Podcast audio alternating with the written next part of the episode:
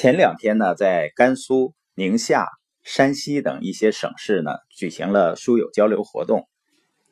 在小范围交流的时候呢，其中有一个书友啊，他就问，他说他很希望去创业，很渴望改变生活，就是很难突破自己，很难迈出第一步。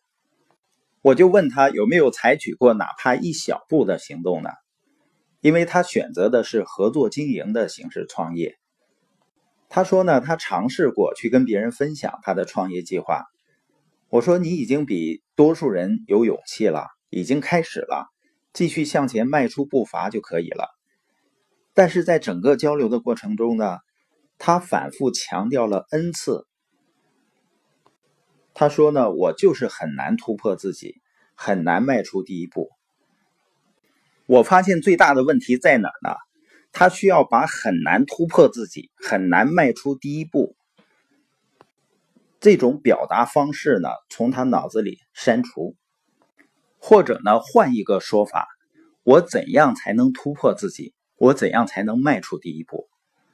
因为人的改变，有的时候先要从自己的语言结构改变开始，不要把很难呀、我不行啊，或者是很难突破啊、无法迈出第一步啊，不要把这些词成为自己随口而出的词组，因为我们的大脑都是被语言塑造出来的。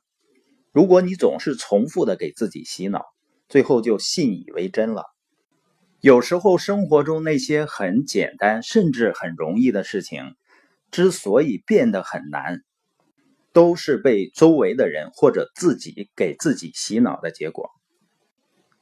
因为我们的行为才会产生结果，而支配我们行为的就是我们的大脑，塑造大脑的呢是我们的语言。所以呢，我们说你的生活就会成为你说的那个样子。就像我们现在往互联网上上传资料，它都会有一个敏感词啊、关键词的检索机制。我们也要给自己的大脑呢设置这样的一个机制，每当自己想要使用类似阻碍自己的负面语言时，马上就启动它。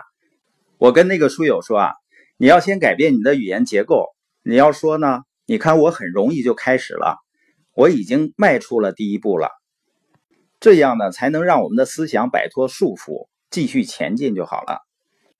本节播音的重点呢是要想行为摆脱束缚，先解开思想的枷锁。